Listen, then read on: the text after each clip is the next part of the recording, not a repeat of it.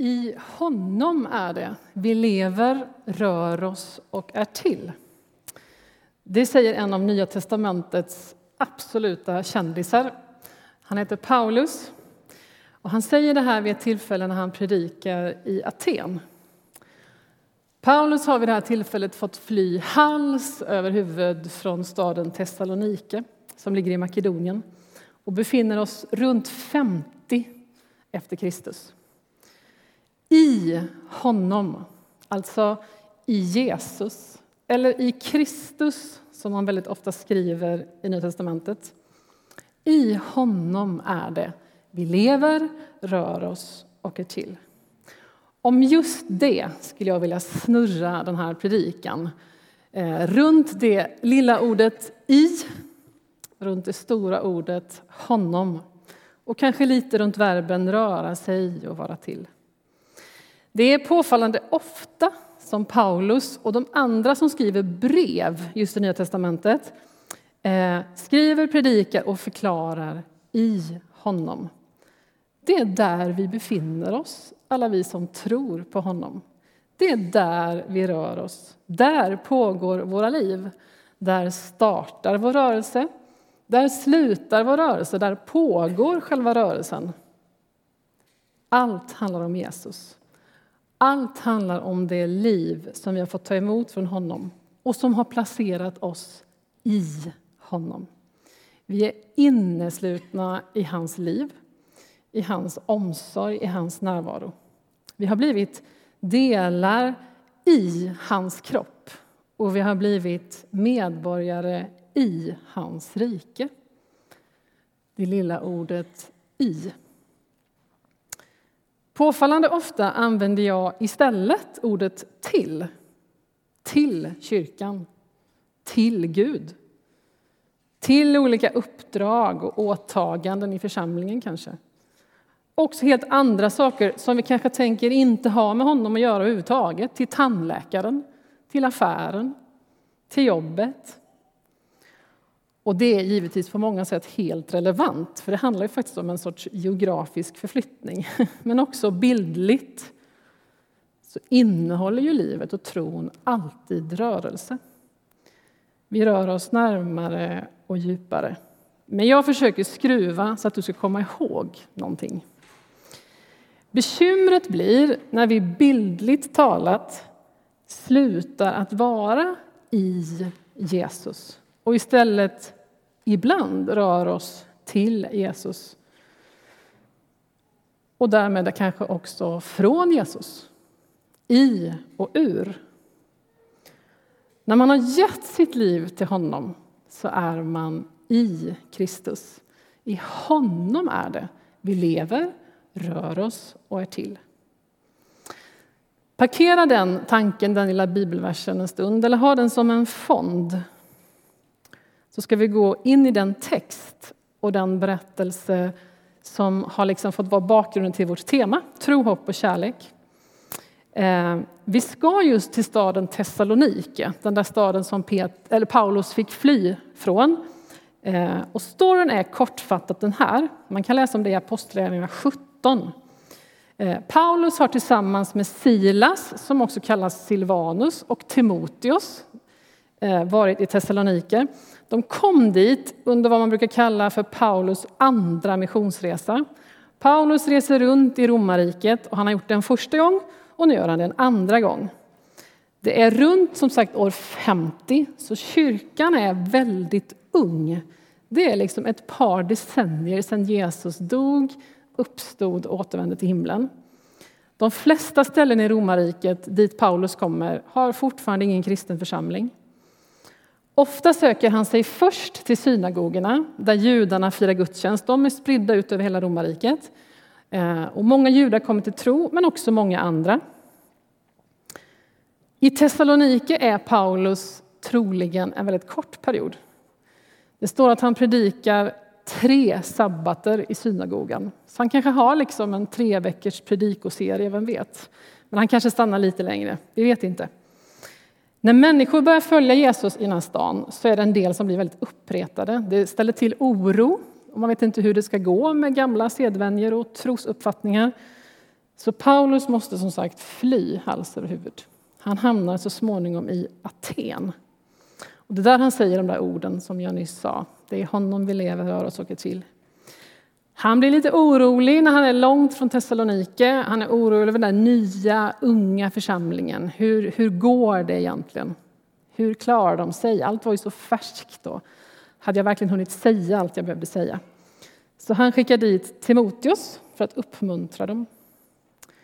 När de sedan, den här trion, Paulus, Silas och Timoteus återförenas i Korint så får Paulus mycket glädjande rapporter om hur väl det står till med den här unga församlingen. Hur omtalade de här nykristna är. De är ett exempel som låter tala om sig vida omkring och Paulus verkar bli stolt och kanske lite rörd och väldigt tacksam över Guds verk bland dem. Och han skriver de här två breven till Thessalonike nästan i lite ömhet, kan det skina fram ibland.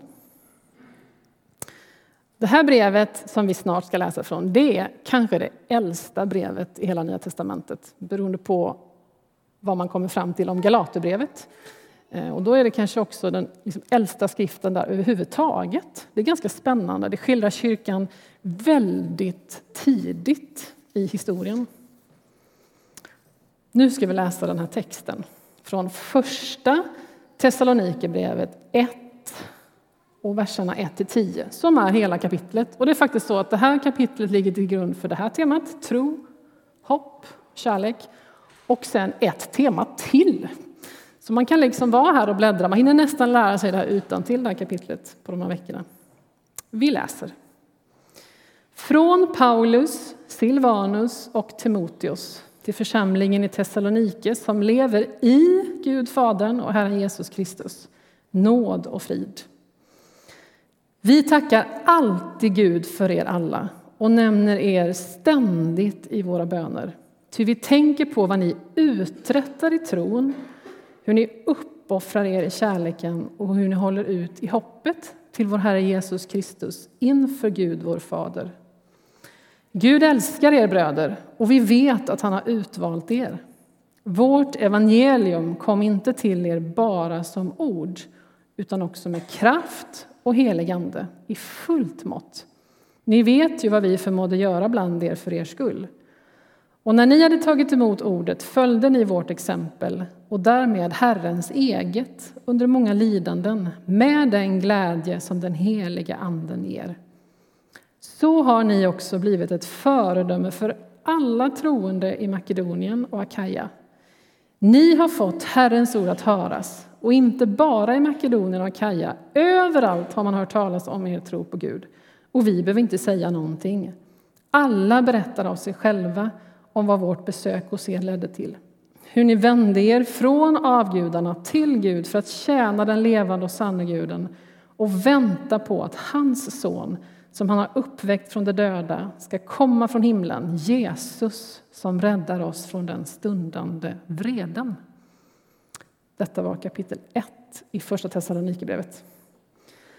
Tro, hopp och kärlek, dessa berömda ord som vi har satt som tema som rubrik på det här temat och som är fullständigt ockuperat av en tv-serie.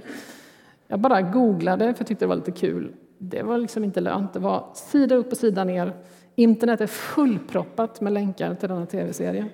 Men de är allra mest kända från när Paulus använder dem för andra gången i Första Korinthierbrevet 13. Där skriver han om hur allt ska ta slut en dag. Men att nu består tro, hopp och kärlek, dessa tre, och störst av dem är kärleken. Det där känner många i Sverige igen. I vår bibelvers för idag så har Paulus låtit de här orden föregås av varsitt väldigt uppfordrande verb. Och det blir långt ifrån bara poesi liksom, eller någon sorts slogan. Det är detta som vårt tema ska handla om. Paulus berömmer församlingen i Thessalonike för vad de uträttar i tron. Hur de upp uppoffrar sig i kärlek och hur de håller ut i hoppet. Men vi ska ta dem en i taget och idag säga något om det där med att uträtta något i tron. Vad är det Paulus är så stolt över när han hör om den här nya, färska, unga församlingen? Vad är det som är så glädjande med dem i Thessalonike? Jo, det verkar som att tron inte bara är något abstrakt eller bara en sorts inre, nyvunnen övertygelse, en känsla, en kunskap, ett liksom tillägg till det liv man redan hade. Det verkar finnas tecken hos den här unga församlingen att livet blev någonting helt annorlunda. Att evangeliet, de goda nyheterna om Jesus, att det hade liksom fått fäste och att det nu gör skillnad. De uträttar något. De gör något. Det går att märka skillnad och det låter tala om sig vida omkring i hela den delen av världen faktiskt. Paulus var inte lycklig över att de hade lärt sig liksom, hans förkunnelse eller att de kom ihåg den. De hade lärt sig om tron eller att de kunde liksom, dra en tjusig trosbekännelse bara. Han berömmer dem för vad de uträttar i tron, vad de gör. Och det är lite så att det drar ut efter min ryggrad. Jag skulle mycket hellre bara prata om nåden. För det är mycket mer sån jag är. Det där med att vi ska göra en massa, det kan vara rätt svårnavigerat. Hur är det då med tron egentligen? Handlar det om nåd eller handlar det om gärningar? Och varför berömmer Paulus dem? Vi ska ju inte berömma oss på grund av gärningar. Läs med mig från Efesierbrevet 2, vers 8-10. Där står det så här. Ty av nåd, pew, är ni frälsta genom tron, inte av er själva. Guds gåva är det. Det beror inte på gärningar. Ingen ska kunna berömma sig. Vi är hans verk, skapade genom Kristus Jesus till att göra de goda gärningar som Gud från början har bestämt oss till. Å ena sidan och å andra sidan. Det är superviktigt vad som får komma först. Lägg märke till skillnaden på det beror inte på och vi är skapade till. Alltså gärningarna, det där vi gör, det vi uträttar, det är inte källan till frälsning eller källan till liv hos Gud. Det är inte det som är orsaken till att vi först fick komma till honom. Men det verkar vara vår bestämning i honom. Det är det vi är skapade till, det är det som frälsningen leder till. Det vi gör är inte källan, men en frukt. Vi ska inte kunna berömma oss, men vi är skapade till.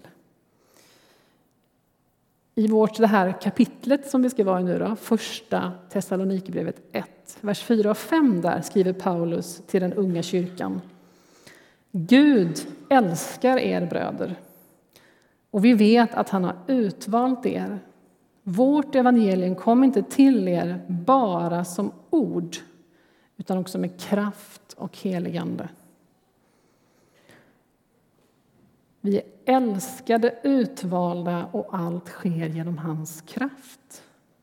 Vi är skapade till att göra de goda gärningar som Gud från början har bestämt oss till. Andra översättningar av de här orden, att uträtta i tron, är till exempel era gärningar som drivs, som får energi av tron. Eller tro som producerar gärningar som liksom ger utan att man riktigt kan hejda det. Som blir till, som är en frukt. Det finns en given ordning, för vi är skapade att uträtta i tron. I hans kraft, i honom. Det är i honom vi lever, rör oss och är till. Den inbjudan som har gått till mig som jag svarade ja på, att få bli Guds barn, att ha Jesus i mitt liv och som har gått till alla, som fortsätter att gå till varje människa det är just det där att ta emot honom och så leva hela livet inför hans ansikte. Om du så liksom lyfter händerna för att hänga tvätt eller lyfter händerna för att tillbe så är det samma liv. Du lever det inför hans ansikte. Det är i honom vi lever och rör oss och är till. Och du är inbjuden att ställa dig där. Du är inbjuden att vara i hans liv, i hans kraft. Fylld av hans ande, i tron.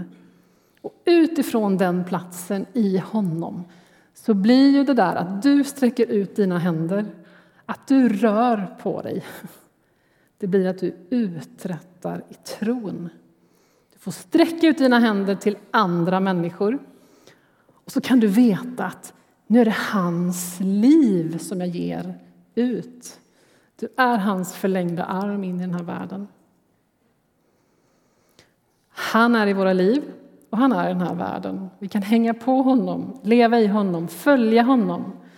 Och vi kan fundera på hur märks det i mitt liv, i mina åtaganden, i mina ärenden, i min angelägenhet att jag har tagit emot honom.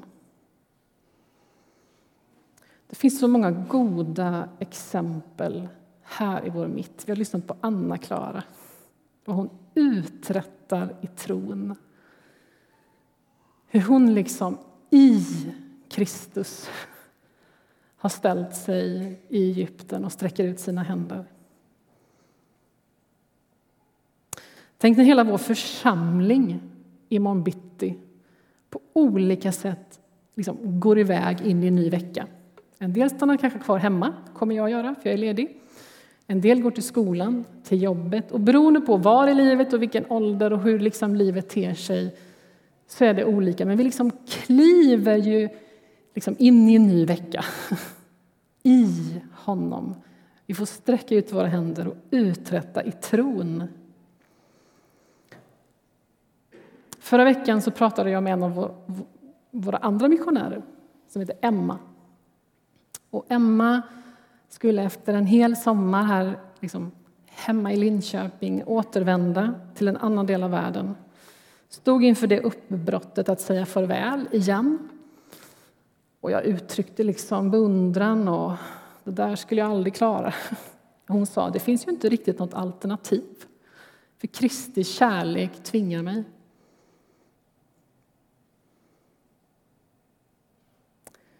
Och jag tänker i samma sekund på alla andra som varje dag sträcker sig ut efter någon annan. Till sina närmsta kanske, till barn, barnbarn och kompisar. Som tittar någon i ögonen extra noga på kontoret. Som kanske samlas vecka ut och vecka in här i kyrkan för att be för församlingen, att leda barn och unga. Eller som öppnar sitt hem för ensamkommande eller den cellgrupp som förra veckan hjälpte någon att flytta. Eller de äldre som gläder människor också varje vecka med sång och andakt på olika äldreboenden i vår stad. Den som hjälper sin granne, delar evangeliet, skänker pengar, har själavårdssamtal, hjälper en fattig, visar kärlek, uppmuntrar, erbjuder förbön, ler, bjuder in någon.